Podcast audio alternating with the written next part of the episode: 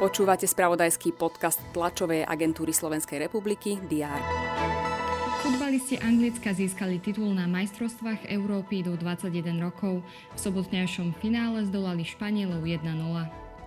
Americký prezident Joe Biden vyhlásil, že Ukrajina ešte nie je pripravená na vstup do NATO. Jej členstvo bude podľa neho možné zvážiť až po ukončení vojny na Ukrajine. Aj tieto správy priniesol uplynulý víkend. Všetky dôležité aktuality budú redakcie TSR pokrývať aj v pondelok 10. júla. Vitajte pri diári. Dnes treba rátať s horúčavami, najmä na juhu a západe Slovenska sa môžu teploty vyšplhať na 36 stupňov, ojedinele sa môžu vyskytnúť búrky.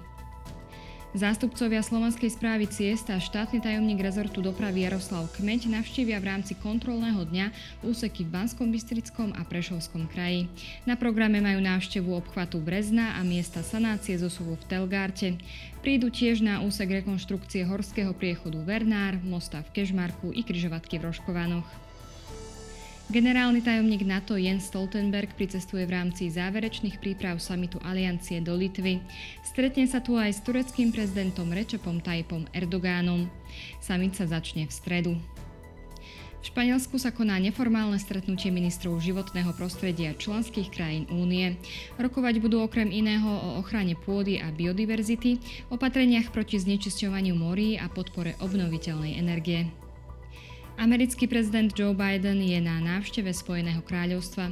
Stretne sa s britským kráľom Karolom III a s premiérom Rishim Sunakom.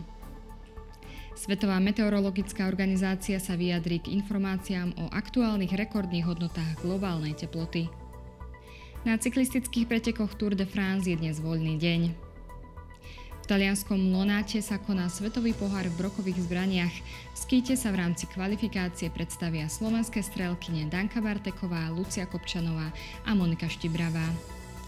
Ďalšie dôležité udalosti nájdete v spravodajstve TSR a na portáli teraz.sk. Želám vám príjemný deň.